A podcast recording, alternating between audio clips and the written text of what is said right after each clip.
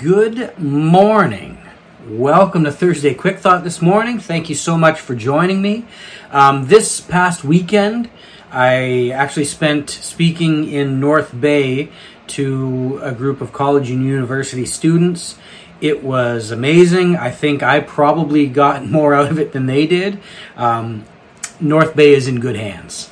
Let's just say that. Um, but I spoke a message Friday night. We were kind of sitting around a campfire and singing songs and and really enjoying ourselves. And and I kind of shortened my message a little bit because honestly I wanted to get back to singing and, and there was more stuff going on. Um, so I only gave my first point. I'm going to share my second point with you today uh, from my message on that Friday night.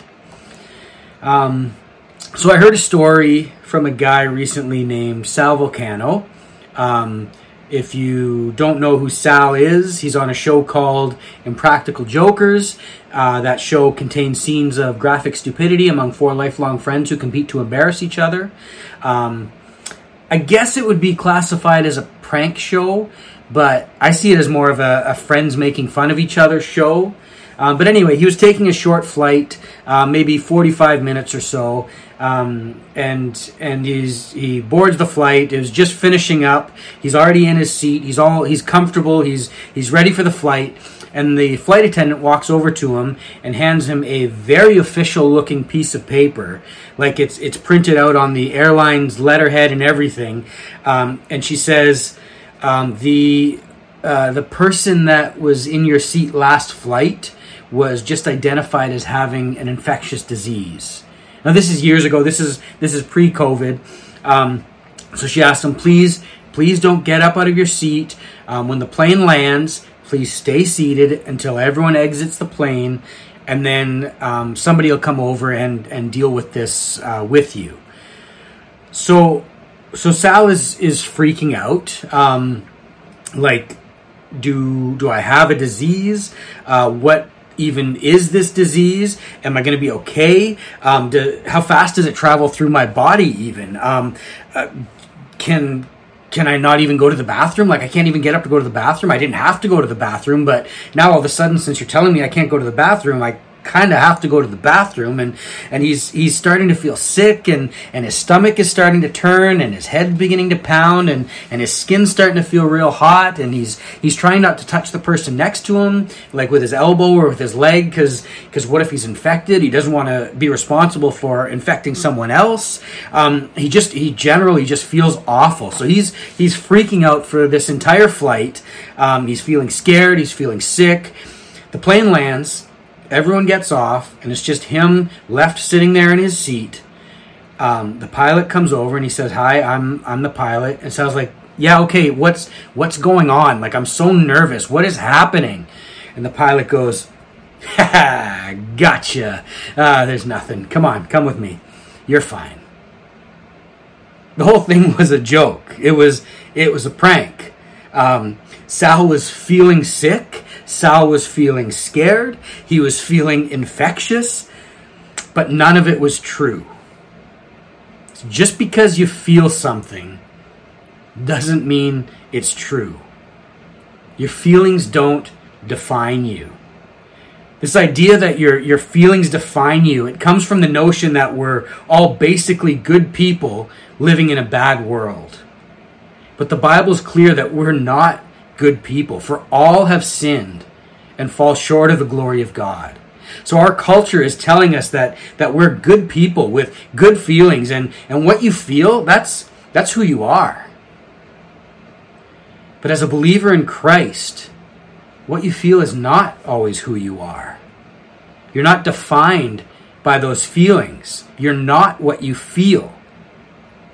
You're what God says you are not who you feel you are. If you if you feel like a nobody, God says you're a somebody. You're you're somebody worth the time and attention of the creator of the universe before you were even born. If you feel if you feel dirty, like maybe God is angry with you, God says you are redeemed and forgiven. If you feel like an outcast, an outsider, God says you are His possession. You are His son. You are His daughter.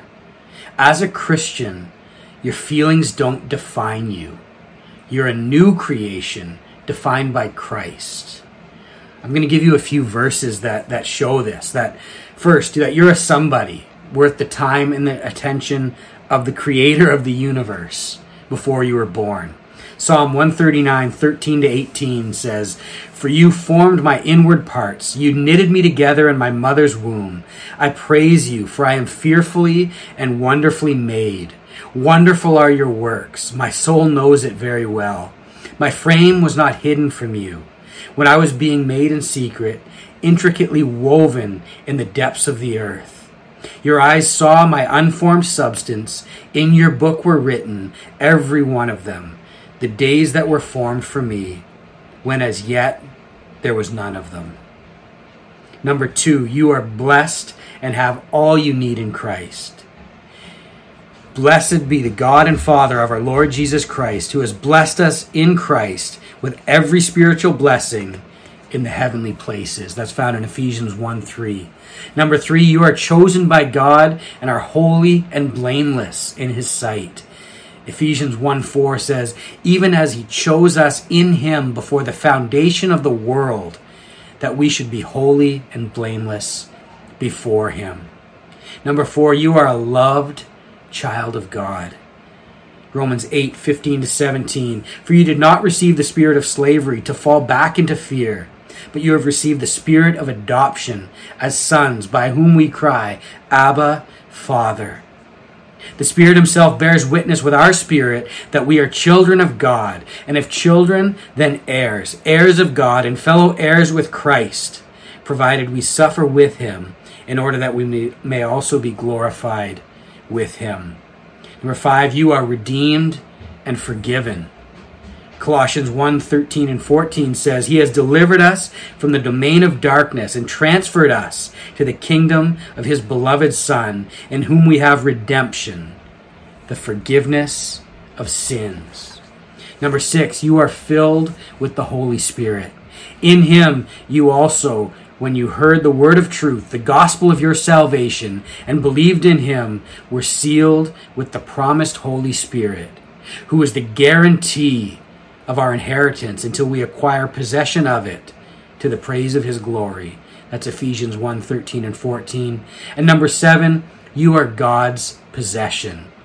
1 Peter 2 9 says, But you are a chosen race, a royal priesthood, a holy nation, a people for his own possession, that you may proclaim the excellencies of him who called you out of darkness into his marvelous light. That's incredible. See, you can try to change the things you do, but only Jesus can change who you are. And when He changes who you are, that changes what you do. Your feelings don't define you. You're not defined by your anger or your lust or your greed. These, these things that you feel. You're not, def- you're not defined by these. You're defined by your loving Savior Jesus, who thought that you were so valuable that he was willing to die in your place and take on himself the full wrath of God for your sins, past, present, and future. It wasn't the nails that held Jesus to the cross, it was his great love for you and for me. You are a somebody, somebody worth the time and attention of the creator of the universe before you were even born. You are blessed and have all you need in Christ. You are chosen by God and are holy and blameless in His sight. You are a loved child of God. You are redeemed and forgiven. You are filled with the Holy Spirit and you are God's possession. That's who you are. Thanks for joining me this morning.